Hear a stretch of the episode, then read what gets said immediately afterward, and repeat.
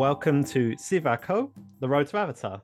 I'm Shaun Alexander, and I'll be your guide through the world of Pandora and beyond. Oh, Pandora and beyond. Gosh, messed up my words there straight away. And I'm going to say it's because I'm now I'm not only doing audio for this one, I'm doing visuals as well because I have a very special guest. And uh, special guest, would you like to introduce yourself? I would gladly. Thank you so much for having me, Shaun. My name is Vega B or Vega Bondage, Vagabondage Babe on TikTok, uh, which is why we're doing video, and I much appreciate it.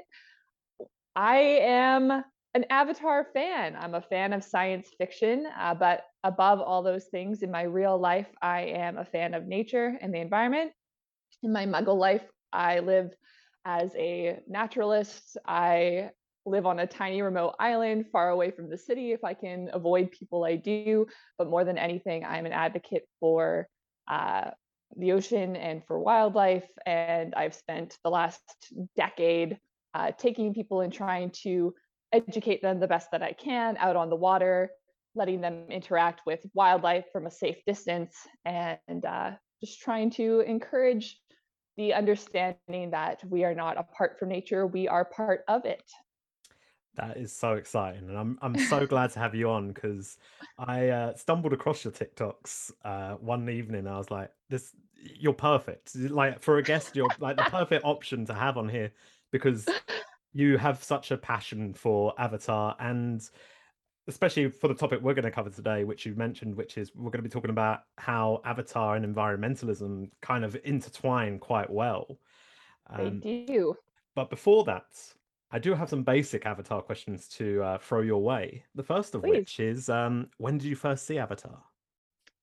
That would be 2009, uh, December. It came out in theaters. At the time, I was living in a small First Nations community up in northern Canada. And the only theater that they had there was like a small 400 seat theater. So it was not the big IMAX experience that most people were used to but it was exciting for me. I actually looked back into my Facebook memories just to kind of get an idea of how I felt about it. And the only words I wrote about the film were, I just walked out of a dream. Oh. that's, you know what, that's actually sounds like a perfect experience to, to have. And I, I like that every guest is basically like, yep, 2009, bang on, just immediately. When else?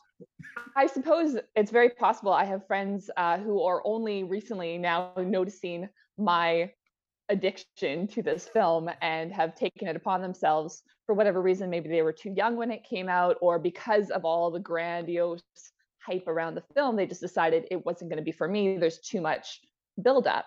And unfortunately, that just, I feel like that took away from it for a lot of people. But today, you can watch it and you can see how much of an impact it had on people and why that impact has lasted over a decade and why we're so excited for the sequels.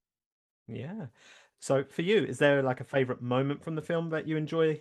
Um, always think like you always think about, oh, can't wait to revisit this when I watch it next. Well, every time I watch the film, I think there's something new that resonates with me. You know, back in 2009, it was the flying Ikran. All of a sudden, you get this ability to feel like you're flying through the air. And although I mentioned I'm a naturalist, I also spent 10 years working as a trapeze performer. So I uh, have spent a lot of time flying through the air. And I think Avatar may have subconsciously had an effect on me in that sense. But I think I have a new favorite uh, part of the film, which upon a recent rewatching, noticing Grace having her conversation with Parker Selfridge, and she is just advocating for the Na'vi people and reminding him that the wealth of this world is not to be dug out of the ground, it's all around us. And then Selfridge has this moment before he scoffs off at her, saying, What the hell have you people been smoking out there? But because of the new way of water trailers and the news that we've been getting through Empire, you can see almost now a twinkling in hindsight in his eye where he recognizes the true potential of unobtainium. And so, as a fan of lore as well, uh, it gave me the nerdy tingles that this is where we're going to start to see uh, the growth of the recombinants in Avatar: The Way of Water. And you know what? That's a perfect chance to ask that final question, which is, how excited are you for The Way of Water? so excited! uh, I don't think I realized how much I had compartmentalized my passion for Avatar until that trailer dropped. I haven't been going to theaters, so like many other people who got to finally see it just before Multiverse of Madness, I didn't have that experience. A week later, it finally comes out on the internet, and my mind exploded. And all of a sudden, that's the only thing I want to talk about right now. I've been rereading the old books, I've been jumping back into the lore, I've got caught up on the comics, and I am ready for December 2022. Uh, you know what? I'm the same. I'm sort of catching up on things that I didn't do before. So uh, I've recently bought the Avatar board game, which I'm waiting to arrive in the post. At some point, I'm going to do a video on that, which I really can't wait to do because um, i love board games and also really like movie themed board games. So that sort yeah. of fits perfectly. Is it a trivia game or is it like little pieces? It's like yeah, like moving pieces. Like you build. Uh, it's like um, made a card and you build the tree. the tree, and I, don't know how the game works. I'm looking forward to finding out. So. Nice. And yeah, like I for for me, I'm so excited, and I think you're right. A lot of people have like compartmentalized their like, sort of enjoyment and love of Avatar because we have had such a long break from it. And when you compare it to something like the Marvel films, where we're getting them three times, four times a year, and now we're getting mm-hmm. them three times, four times a year, plus the four or five TV shows. You don't need to compartmentalize that. That's just constantly thrown in your it, at your face, and that's true. fine. Hey, that's great. But for Avatar now, we get a bit of that. So I mean, you put it you put it in perspective. When Avatar came out, they only had Iron Man and the Incredible Hulk films. Those were the only Marvel films out there at the time. So that's how much time has passed since the first Avatar film. Yeah, like it's crazy to think in in those terms to be like, yeah, that's a lot of that's a long time in terms of like how far that franchise has gone from from basically being like oh, we might we might have another character show up in a movie, maybe. It's true. So I think now's the perfect time. Let's have a little chat about our main topic today, which is the environmental themes of Avatar and how that those themes can like feed into the world around us. So I know that as you said in your introduction, you you've got a massive love for the world, nature, and Avatar as well. So what what drew you to want to talk on this topic?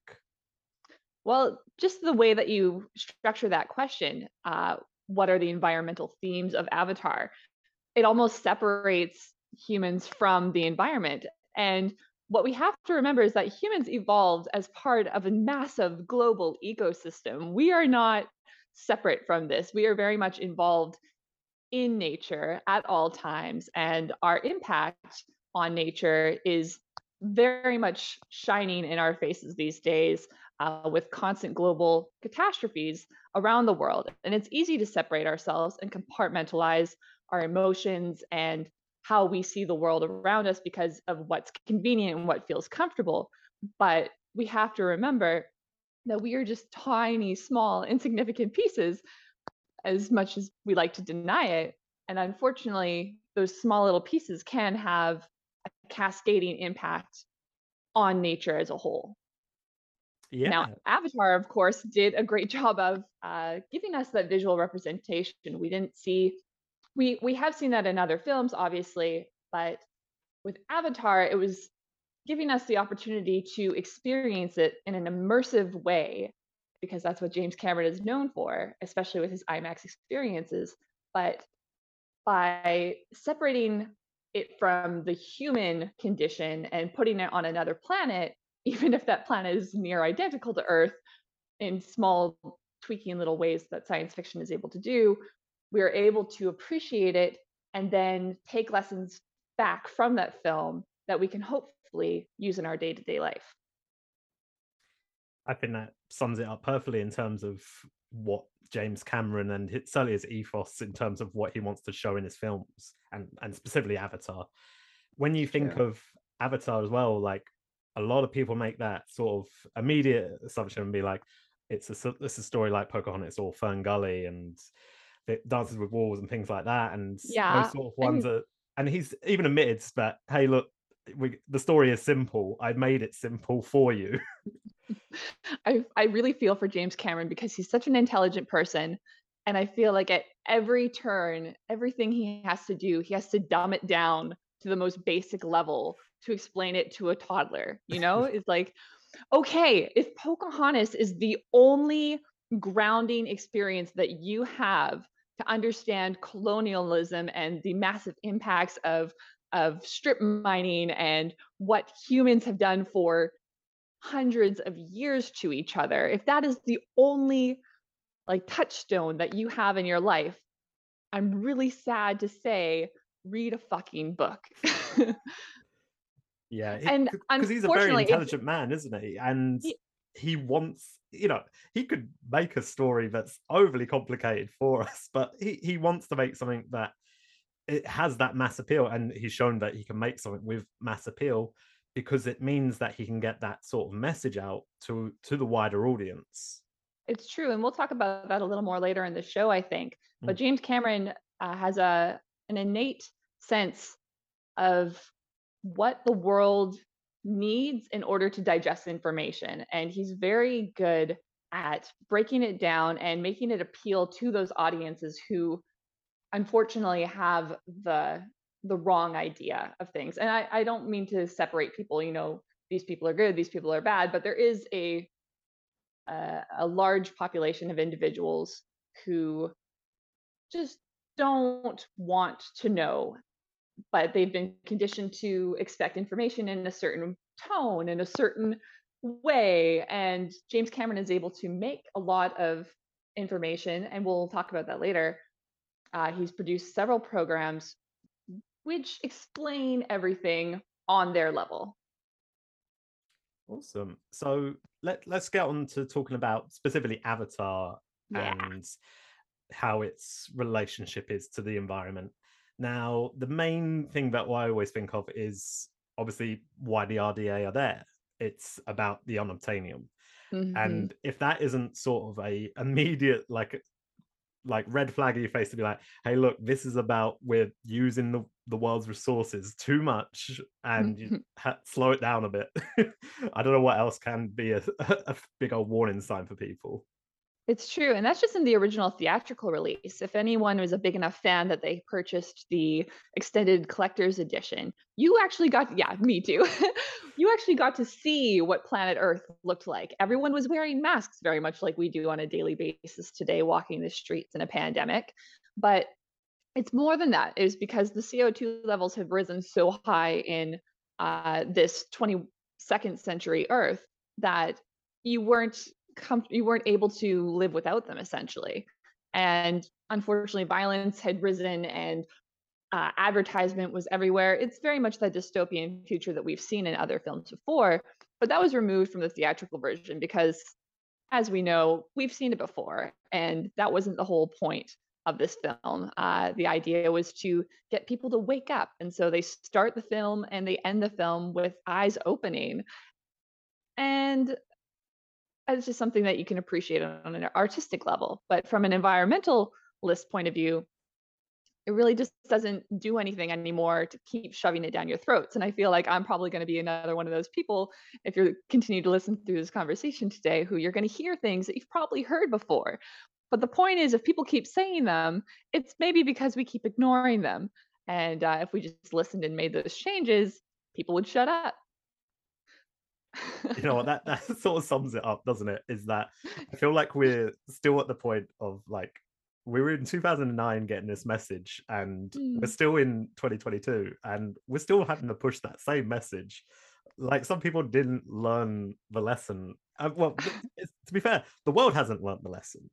no, there was there there's a big lesson there which is hey look at what nature has to offer if you respect it and there's there's an absolute disregard for respect for the world and for what it offers us Yeah, to use another James Cameron film as a bit of a metaphor here, the Titanic had received seven messages on the day of their collision, 11 messages in the two days leading up to that collision about iceberg warnings, and still did not change their speed. So we are continuing to barrel along at the pace we are, fully aware of the consequences that are possible in the very near future, within our lifetimes, within by 2020 by 2040, we're expecting to see the massive extreme events that will be caused just by a one and a half degree temperature rise thanks to carbon emissions in our atmosphere. And we continue to receive these messages from massive globalizations like the IPCC on an annual basis, and still those changes are taking too long. Our course correction will come too late. But there is still a chance. So we have to make our, our choices today. And not just everyone. It's so easy to pass it off and say, you know, the larger corporations are the ones responsible. Yes, but the larger corporations are doing what they think will benefit them in the long run. If the market, us individuals on the streets living in our first class worlds, continue to live our lives as pleasurably as we so see fit, then those markets will continue in those directions and nothing will change. So it really requires individuals to make those conscious choices and to to put the word out. I mean, just to to continue having these conversations day to day. Oh, let's talk more about Avatar. I feel like this is how the conversation is going to go anyway, because it is. This is the thing: is Avatar is so influenced by our own world and the history of the world and how it has treated the planet and um, different um, groups of people as well. Um, that's a, that's obviously a huge thing that always comes up in conversations, and I feel like when you look at how uh, the Na'vi live, and in terms of there's uh, you're going to be more of an expert on this. I'm going to do it in my own sort of words, but stumble away. We're all here. Yeah. Um, what they do is they don't take more from the world than they need to, uh, from what I understand. They yeah. they don't advance. You know, they're not using technology that that they can't have from the earth naturally, which I think mm-hmm. is an incredible thing to to look at that way. To be like, there is a lot that the world offers, and it gives enough that people have survived for centuries and without all the luxuries that we've had in modern day. And yeah, we've just become too comfortable with the ease of which things are provided to us. You know, it's fast food, it's it's uh that consumer culture of being able to have things immediately and yeah Very like avatar so. avatar's all about sort of like hey take that step back and look at what nature offers you it's possible to live very comfortably in a world where you're not producing garbage we are literally paying to make garbage uh, i am a cosplayer and uh, part of my name i go by vega b or vega bondage online and that name largely was taken from the fact that I wander around the world homelessly, but mostly for the fact that all of my costumes, my cosplays, uh, my former burlesque attires were always made from secondhand materials that I just found and was inspired by and was able to create something out of those. Because there is so much of that material in the world, it's very easy for me to come across things that I can use when people are making things, I don't think there's enough focus into what will happen when I'm done using this. Okay, I'm going to go out today and I'm going to buy a boat. That's great. What are you going to do in 30 years when that boat no longer functions the way that you want it to? You've had your fun out in the sun, drinking your beers on the lake, but now you have these massive oil tanks. You have decades worth of uh, materials and refined fossil fuels that you can't just throw away. They don't magically disappear. And I think the focus is not in what am I going to do with all of these pieces. It's just what is the one particular goal I want out of it. And that requires the change. That I think is where the general public needs to alter their way of thinking on on a broader scale. How do I and how does everything that I touch affect everything else holistically on a global scale? Yeah, there's a lot of sort of short-term thinking, I think, at the moment in Mm. terms of like, um, you know, one of the main things that I remember recently that changed because of uh, attempts to save the world was the Mhm. change from plastic straws to straw, uh, like paper straws. That was the big Mhm. thing in England. I don't know if is it the same for you over there? Yes, I live in Western Canada right now. I'm in British Columbia. I think we had a complete provincial ban on plastic straws about 6 years ago now, so it's it's been a while, but most smaller communities had already kind of done away with them in their in their small local environments. And I remember like when that happened, that sort of changeover, there was a lot of anger from people being like, "Oh, you know, oh, if you haven't changed to plastic straws, you're you're the worst sort of thing." But then immediately, as soon as um, that all changed, everyone's like, "Yep, we've done our bit, saved the world, we've we've done it, guys." Great. Perfect. Problem solved. yeah, that's it. You know, it Uh, was just the straws, guys. yeah. Unfortunately, as as much as you want to say you've done your your bit in those uh, situations, I think again what's lacking is just uh, uh, the broader scale of things. And to that, I'm so excited that we have the internet. Not everyone has had this. And so it's harder for older generations who have not had this ability to communicate across the pond like we are right now Mm. yeah, in a face to face conversation with relatively zero lag.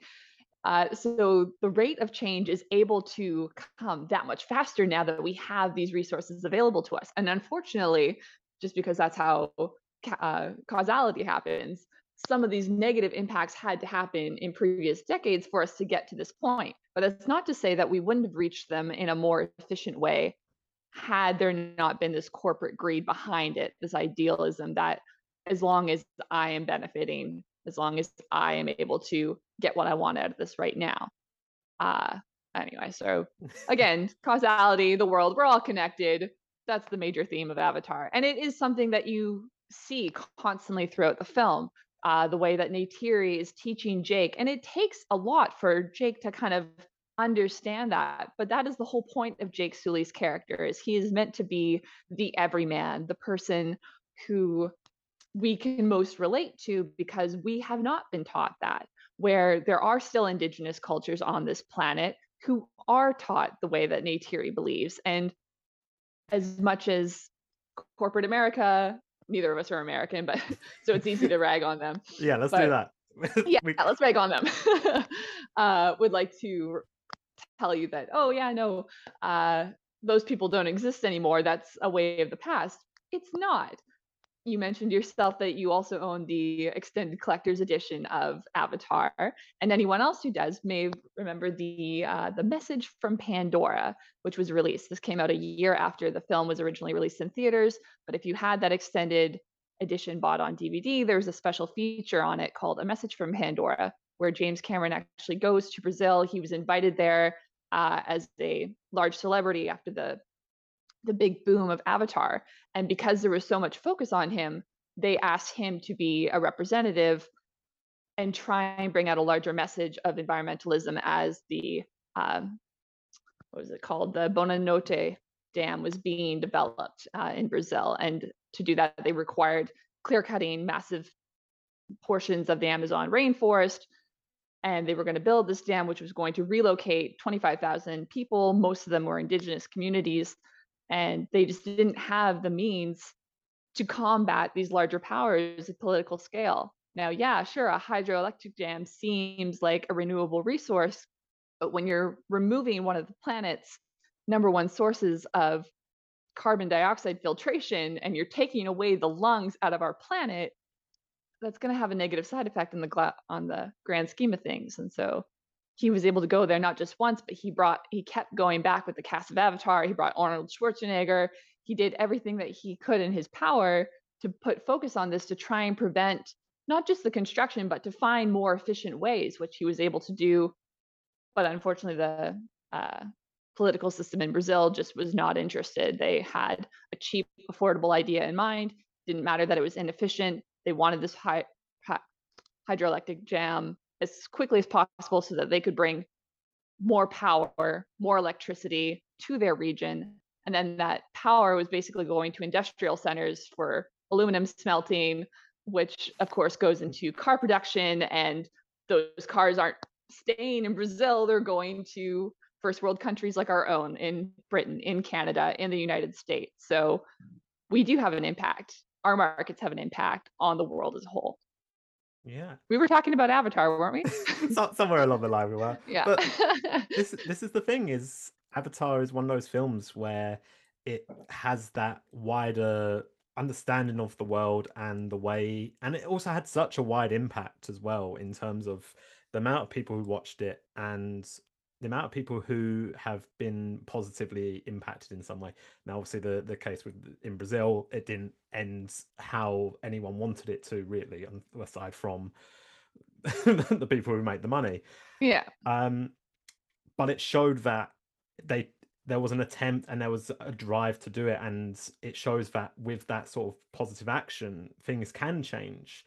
And uh, it's great to see James Cameron be almost like a, a, a great spokesperson for that side of um, of environmentalism and trying to save the world. I know he's done other work as well, and I know you you messaged me about one of them, which I don't think ever made it to the UK, sadly.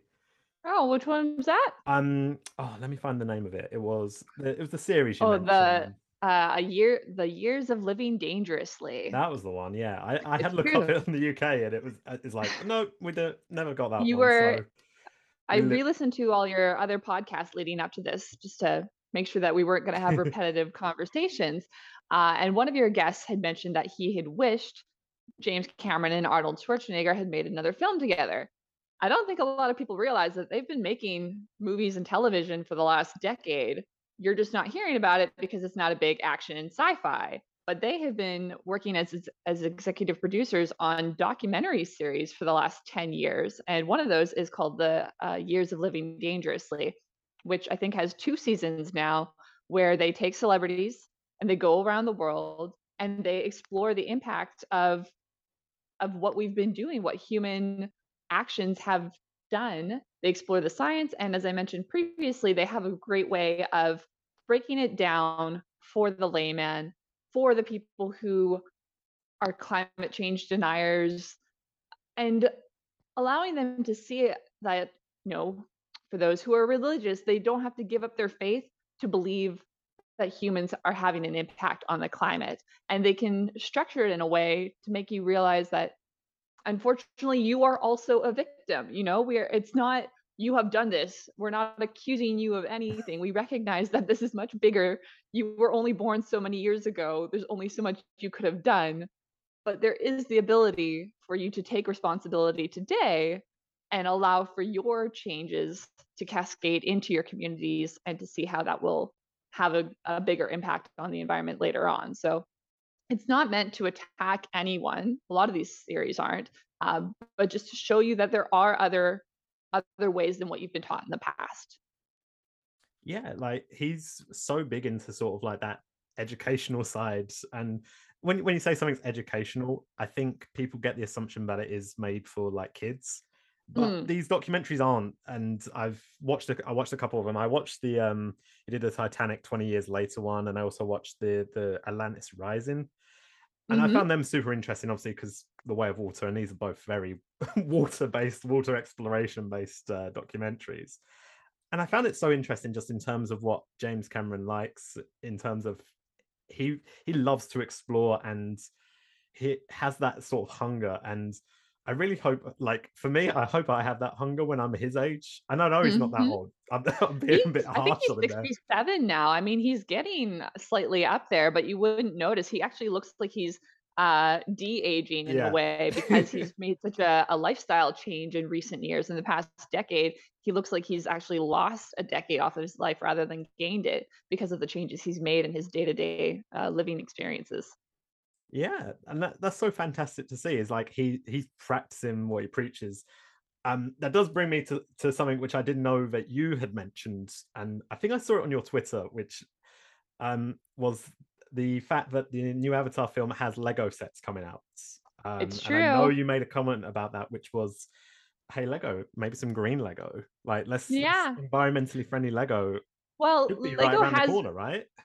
Lego has promised that uh, that they're creating a recycle Lego product. I don't know very much about Lego, so I don't want to speak on them too much. But I honestly just feel like when it comes to toy companies like Hasbro and Lego and and what have you, Funko Pop is probably one of the worst. Is that you have these companies who are selling you nostalgia. You already own what they are selling you. You know, everything that they give you is something in your mind that you are appreciating. And you can do that without buying their product. You can appreciate it yourself. You don't need to buy these and support these little plastic products that are just going to never go away. They won't. They're just going to live there for tens of thousands of years. The next evolutionary species on this planet, which will be able to breathe carbon dioxide, will dig them up and be like, what the hell were these people doing? Look at this shit. They just created their own destruction. Uh, so that's going to happen at some point. I mean, yeah, it'll look like a Death Star, and they'll be like, "Look what they used to worship," and we'll be like, "My Lego Death Star, so happy." I say that with my little uh, Lego Darth Vader. I can see him from here, but I saved him from the ocean. Okay, somebody left him on a beach. Right, that's it. And I think um, it's so interesting in terms of like there there is a attempt to recycle plastics now a bit more, which is good. I'm glad to see that's happening. How much of an impact that has is yet to be seen because obviously that sort of impact is going to be a thousand years down the line. We we might never see the impact that no. using recycled point, plastics is, but it's something. It is an attempt. Yeah, but plastic isn't the problem. I mean, plastic is just a product that's left behind. the The issue comes when from bringing that oil out of the ground in order to refine it in order to create those plastics and those are the massive carbon dioxide emissions that are going up into our atmosphere which are creating these greenhouse gas emissions which are creating that giant blanket around the earth that we know so well which the sun is having an impact on which is increasing our ozone and which is making our planet too hot for humans to sustain life especially the way we have been. So we're seeing the melting ice caps and the water is rising and the cities that we have developed on those beautiful ocean sides are being washed away you know i, I saw a great uh, sci-fi movie recently which was uh, reminiscence with hugh jackman and um, uh, kurt curtis Cliff, Cliff Curtis, pardon me, who will be in Avatar: The Way of Water. He mm. was in that film as well, and it's based in Miami, Florida. Except Miami, Florida looks like Venice, Italy because everything is underwater. So it's just one of those dystopian future things that you can appreciate, but unfortunately are uh, we are currently still on the trajectory for. I, I do find it interesting because obviously in like uh, Cameron's like previous work, like Terminator as well, the the sort of apocalypse was within like a ten year span, and I'm like, oh, we, you know, each time we're like, oh yeah, ten years time, who knows? Maybe we're we're there again. yeah, people forget that James Cameron was also the mind that came up with Skynet. You know, like it. He's been here for a while. He's been advocating for this since his high school days. I think I remember seeing an interview of him talking about a play that he wrote in high school called uh, I can't remember what it was called, but it was something about you know uh, the environmental impact because he grew up in the 60s where Greenpeace and uh, Earth Day were just kind of coming into fruition. And that was his awakening. His adolescence was built on those fundamental times where the world was just starting to wake up to the impact of the Industrial Revolution. So there was really not that much time between those two things. But because relatively, you and I have only been on this planet for 30 ish years, give or take, I don't know how old you are, uh, you can see that we don't relate to time in the same respect as someone who might be in their 60s, in their 70s. You know, what portion, what percentage of your life have you experienced? Being on TikTok, obviously, I got a lot of young followers who are telling me, I can't wait for Avatar to come out. I've been waiting for this my whole life. And yeah, they mean it because it came out when they were three years old. They didn't have a respect for what for what Avatar is or was or everything that led up to it. And unfortunately, that's the same thing that goes for us. So when we say you don't understand our the scale of our of our impact on a global scale, we're also not thinking about time. A hundred years ago was not that long ago, but that was when Albert Einstein was around and he was just starting to figure out relativity. So the world really has evolved very quickly in a very short amount of time because you can compare that to the indigenous First Nations populations who, at least in my region, have been here for over 10,000 years. And they were able to live harmoniously for 10,000 years, much like the Na'vi have on Pandora, until colonialism came through and destroyed their way of life. Going back to James Cameron, however, and the work that he has done in environmentalism, it's not just what he's telling people to do it's very much uh, i practice what i preach situation with him so in 2012 one of my favorite projects that is avatar specific is the fact that he with his light with his production company Lighthouse Studios invested in renewable resources to make Avatar and the sequels, five films, has net zero emissions. And that project was by installing solar panels uh, at the studio that they would be filming in LA. Now, I know a lot of people recognize that Avatar is actually most, mostly filmed down in New Zealand. But what's great about Wellington, New Zealand is that they're already using renewable energy resources. They have wind farms, and those are supplemented by a hydroelectric dam, which create this power without cre- without needing to burn fossil fuels. And that is just an amazing step in technology and the film industry because unfortunately you would think that the city of Los Angeles which is basically built in a community of sunshine would be able to have more solar panels but there's been such slow development in this because why do that but unfortunately the city of California well the pardon me the state of California um, does burn fossil fuels in order to create that for their power plants to produce energy and most of the film industry has been working off of those grids. But uh, the Manhattan Beach studio was happy to receive essentially uh, the gift of solar panels and solar power technology from Lighthouse Studios so that they could have net zero emissions. And what's even more than that, especially for any Marvel fans, uh, that's what a lot of my other content used to be, mm.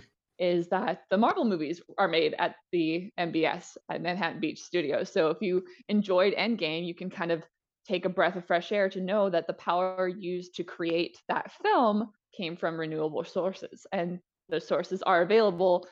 We just have to advocate advocate for them. Somebody has to invest in them now and why not make it companies like disney who have the money to do so you know what? That's that's so good to hear as well, and I'm I'm not surprised that the uh, the studio is like, yeah, we'll take the solar panels. Why not? Thank you, mm-hmm. James. um, we'll take the free energy. Sure, go for it. Yeah, um, he doesn't own those studios. You know, yeah. uh, I think the people who owned them at the time don't even own them anymore. From when I was looking it up, they sold them in 2019. So there's just this massive array of solar panels on top. If you look at Google Earth, you can find Manhattan Beach Studios and you can look at the solar panels on these roofs and they're there.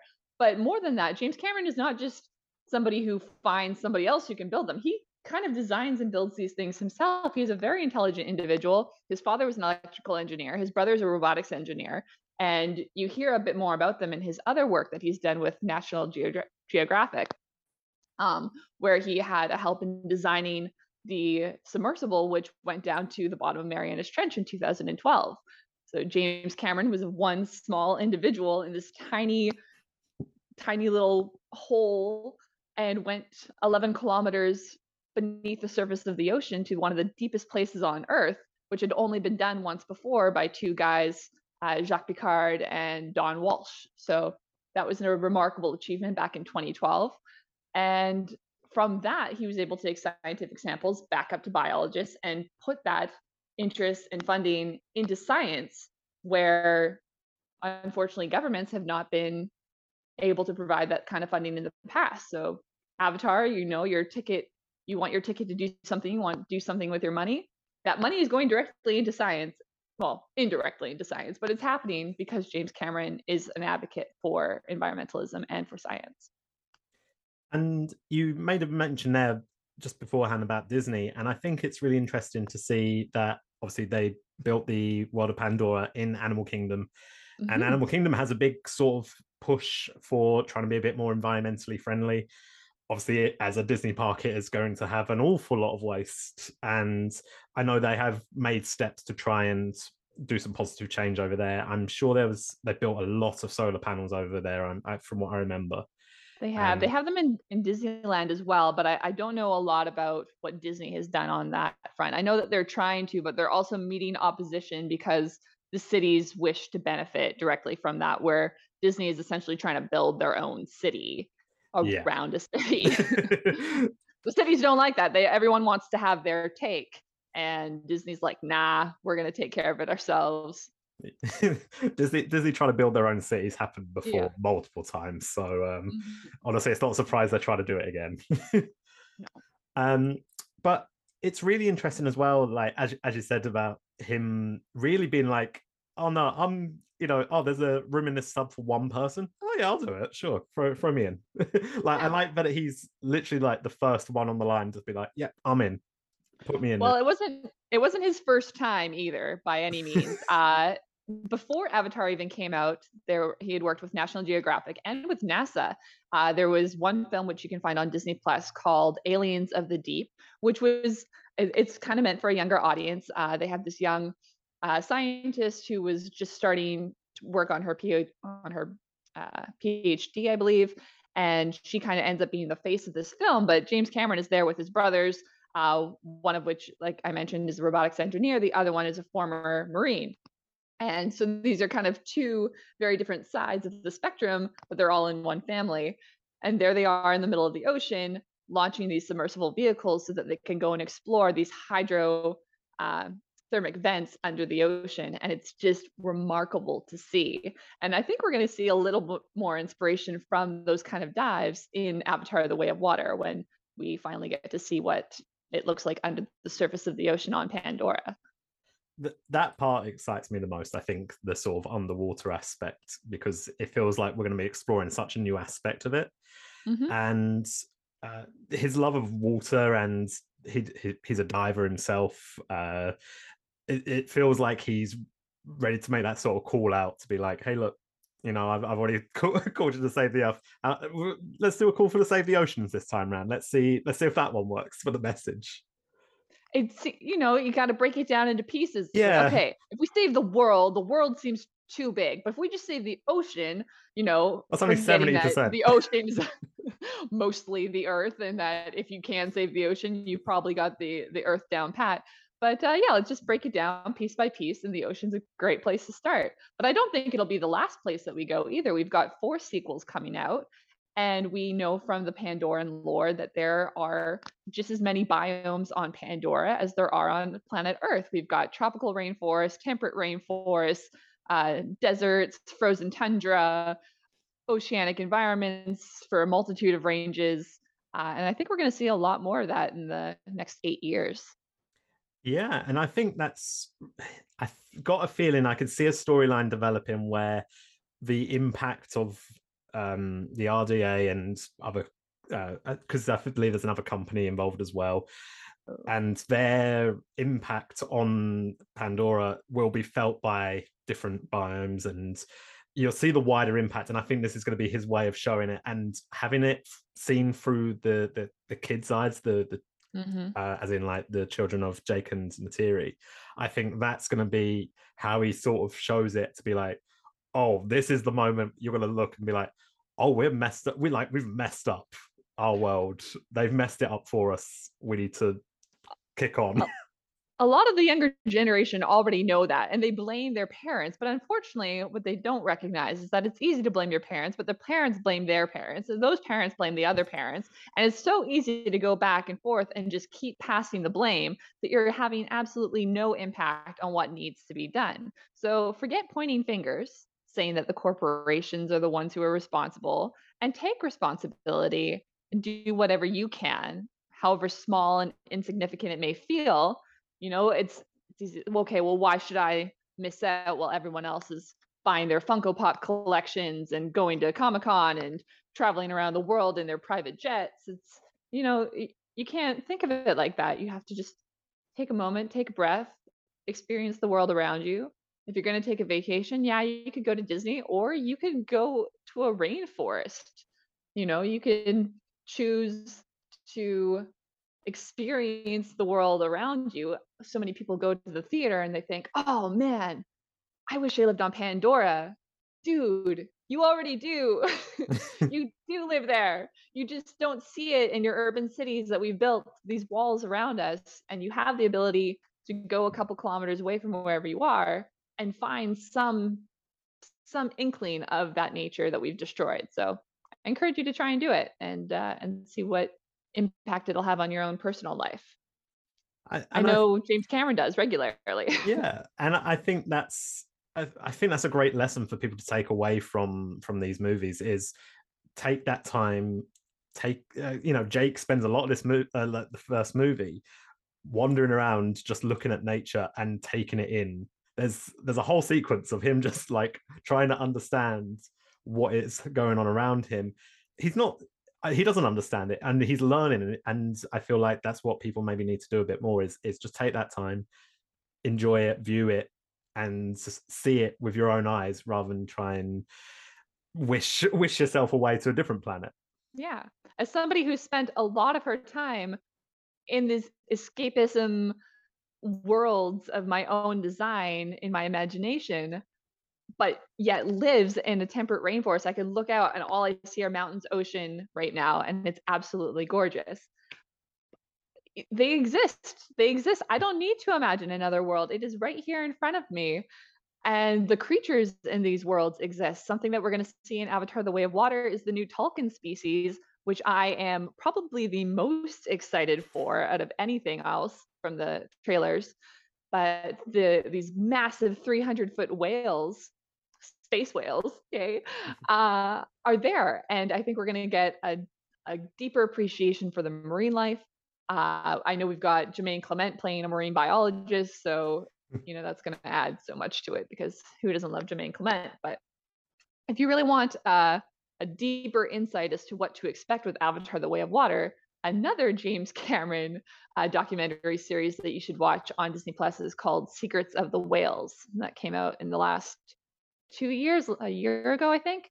Um, and it is a four-episode docu series on different species of whales, uh, which is all narrated by Sigourney Weaver, so you can have the calming tones of Grace Augustine's voice harmonically telling you about how humpback whales mate and how these are not just animals, something different from us, that they are, in fact, a species with culture and traditions, just like human beings are.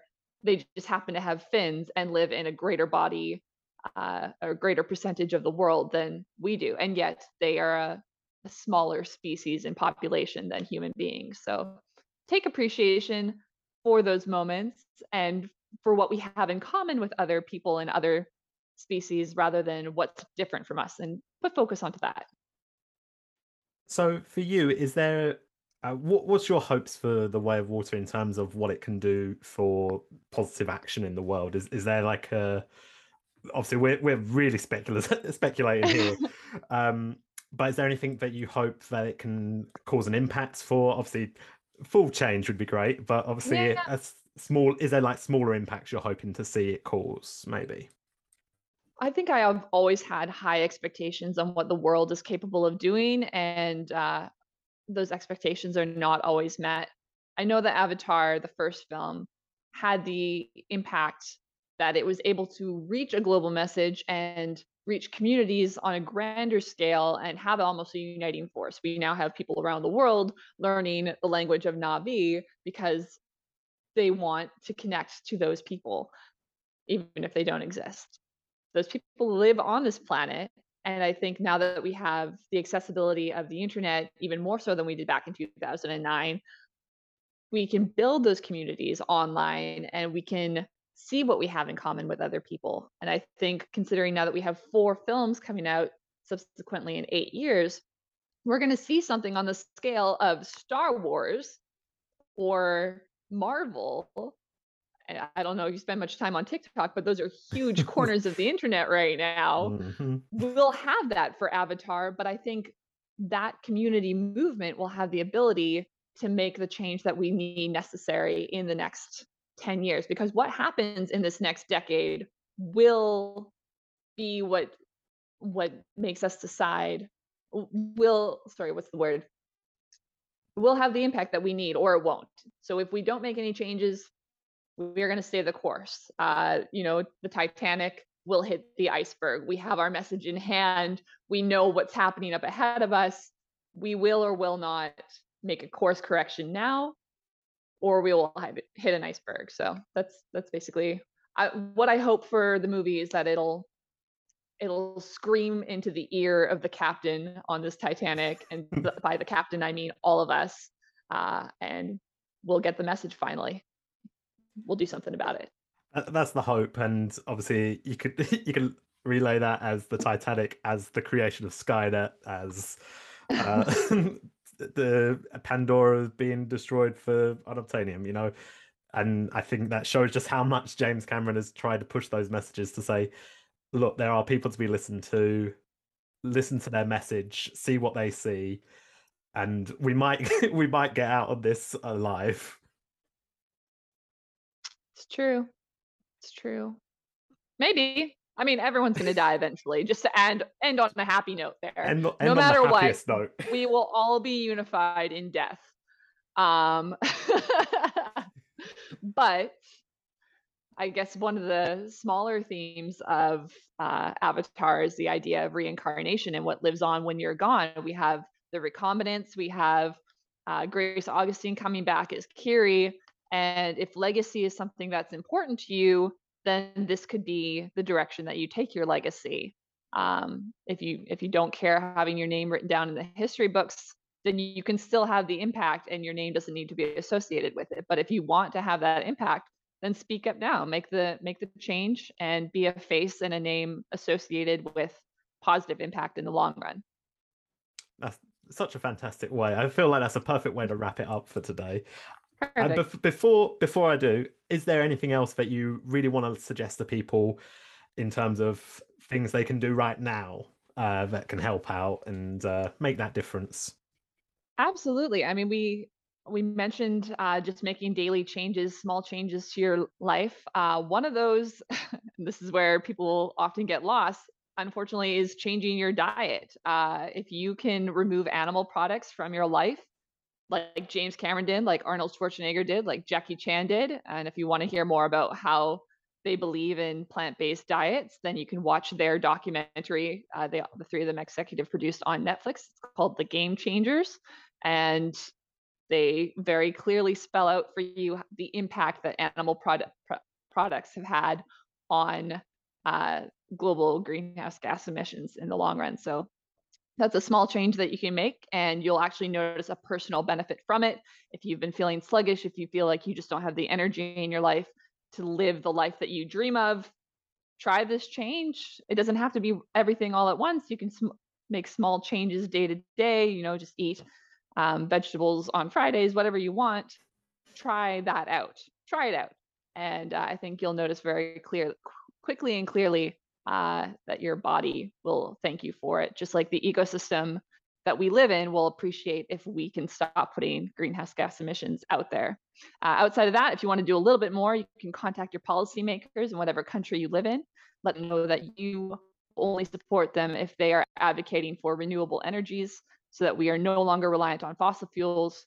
Let's get that out of our economy, just remove it altogether, and let's go forward with a future that will last for generations. Because right now, we only have a few left. That's amazing. Um, just in regards to the, um, it's been interesting as well. Like I, I've actually tried to change the diet a little bit, changing hey. to oat milk and uh, a couple meals a week being um, meat meat free, and the difference is so good. Like I, it, it's obviously step by step, and that's like obviously a long road, but hey, it's something. And I, I you think, look great. I've never met you before, but I've, you look thinner already. I feel great. but I also think it's interesting because I think there's a the stigma has been removed a little bit now of um, being vegetarian or vegan uh, mm-hmm. than what it was 10 years ago and i think that's that's a big impact and you know things like the game changer series which you mentioned have really put that forward um, because not all documentaries now are the conspiracy side of things where it's like here is a horror show of what you are witnessing and doing to the world. Instead it's a here's the positive thing that comes from changing. And i, th- yeah, I think that's a, a, a, maybe the way to move forward in terms of teaching people how to uh, make those changes in their life.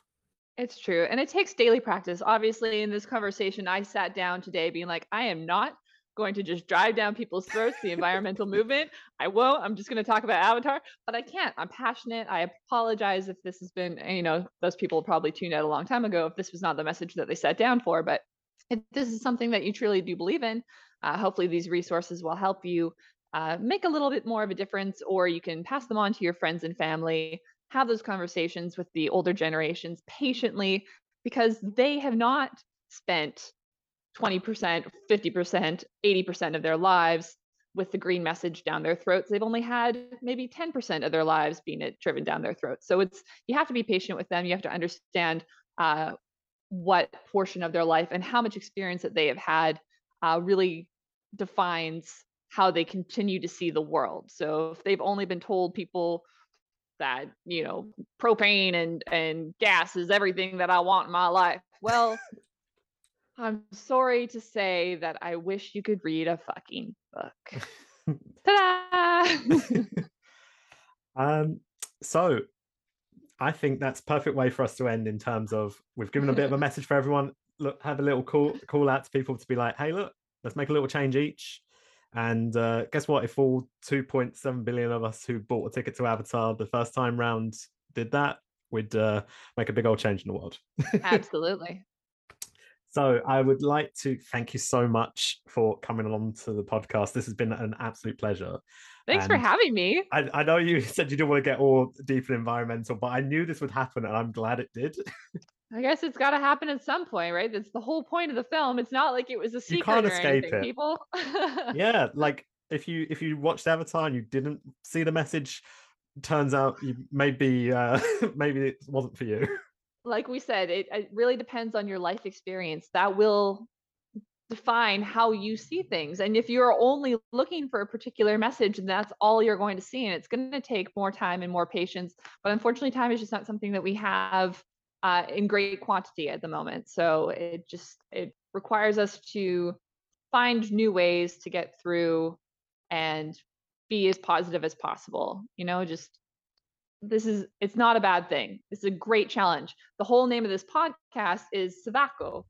Rise to the challenge. Rise to the challenge, people. Rise to the challenge of saving our planet, the only one that we have. We can talk about colonizing Mars all you want. That's harder to do than saving our planet. So if we can do that, we can do this. I believe in us. Oh yeah, I love it. so, uh, where are the best places for people to find you then? I am a TikTok creator. So Vagabondage Babe is my tag online. It's just what I've been going by since I joined TikTok a few years ago. Um, I'm on Instagram, but it's very different kind of content. But yeah, if you find me on TikTok, that's where you'll see all of my Avatar content. I have been breaking down the science of Avatar, doing some uh, exploration of what the casts have been involved with in the past. Uh, I've started a Learn Na'vi uh, series, but I'm learning Na'vi. So it's like a learn along with me. There are mistakes to be made when learning a new language, and I'm learning that very quickly on the internet. so uh, hang out with me there. That's a great place. Uh, alternatively, you know, if you go to find me on TikTok, you'll see all my other links, and that'll bring you to what else I do on the internet. But that's the main place, avatar wise. And I would highly recommend uh, going to your TikTok because it's great content and uh, for anyone who was looking to learn a bit of Na'vi, uh, best way to start is to hear other people talking it. I promise you, that's the easiest way. I've tried to read Na'vi conversations. Turns out it's really hard to read it if you don't understand anything yeah, that's going it's on. It's a phonetic language. It's got all yeah. these different tones, different emphasis. Uh, I mean, the verb structure. If you've ever learned a second language, you'll learn very quickly that different uh, letters, if you put different vowels together. Like if I learn Netherlands, uh, the UI which for an English speaker would be we. You know, in Netherlands it's ow. So you just have to learn those different tones. You learn the grammar, but for all of that, you can also go to uh, uh, and Learn Na'vi, which are the two main websites for learning the Na'vi language. Yeah. So, and thank thank you again so much. And I do have one final question for you. Actually, you know what? I'm going to change this from a question to oh. you, and I'm going to change it to a question to the world. Um, myself, and I know that you have also now started a little petition for yourself. Um, we both want to go to the Avatar premiere. we really um, want to go. Yeah. Um, there's no point in me asking if I could come to the Avatar premiere with you because you're in Canada. That's not helpful for me. And the same way the other way around, that's not helpful for you to, to come all the way to London. That's not that's not helpful. So we'll instead, put... we'll put a shout out to the world to be like, hey, anyone who listens and you know, happens to go to either the Canadian or London premiere, get us on. Come on. I'll I'll go on. to the LA premiere. Okay, I've already planned it out. I'm building myself an exopack because you know it's still a pandemic, so I don't want to breathe other people's air. But I'm building an exopack. There is a uh, rental car company that only rents electric vehicles and I can rent drive one down to California so I don't have any renewable uh, or pardon me, non-renewable energies being used into my transportation. I will get to LA in a green way, even if I have to bike in the middle of December. But more than that, I'm also willing to help out my friend Shaun here by offering you i don't know if you know many people on tiktok but i have quite a few mutuals who live in the uk and are often invited to the premiere so what i will do is i'll try and contact them and say hey if you get the avatar invite you should bring this guy so i will do my best to try and get you there. Oh my god that's the yeah. best news possible which means that not only is my attempt to ask just every guest i'm now getting my guests to ask other people mm-hmm, which i'm just the community. Yeah it's the community people. Pass hey, the word along. And that's what avatar's all about in the end. It's all about being a community be together you know? So yeah thank you so much. It's been an absolute pleasure thanks and, for having me Shaun. and i'm sure at some point in the future we'll probably have another conversation probably about well i know you've seen the um the show, the uh, Cirque du Soleil show. I was going to say, if you want to talk about the circus, I could totally go off about that for another hour too. Oh, but that will have to be a whole other podcast because um, I'll, I'll need to watch the show first. All right. I'm looking forward to watching it. I I've never seen, I haven't seen circus shows, so I'm looking forward to that that sort of thing. Um, I'm sad I didn't get to see it live though. yeah. Um, well, well, we'll save that for the next podcast. We'll we'll have to, and uh, I, that's where you got your hoodie from, right? It's true. It's ah. actually a, a child's hoodie. It was the largest size that they had, so I just kind of squeezed into it. hey, it works. It works. so yeah, thank you everyone for listening, and well, this time as well watching. So by the way, if anyone doesn't understand any of the references because we're talking about things that are in the room, it's because we got visuals this time. So you can find me on YouTube now, probably, Yay! which will be kind of fun and um, I might be in TikTok. Who knows? We'll yeah, find you out. will. um, but yeah, thank you so much for everyone listening, and uh, catch you all around. Bye.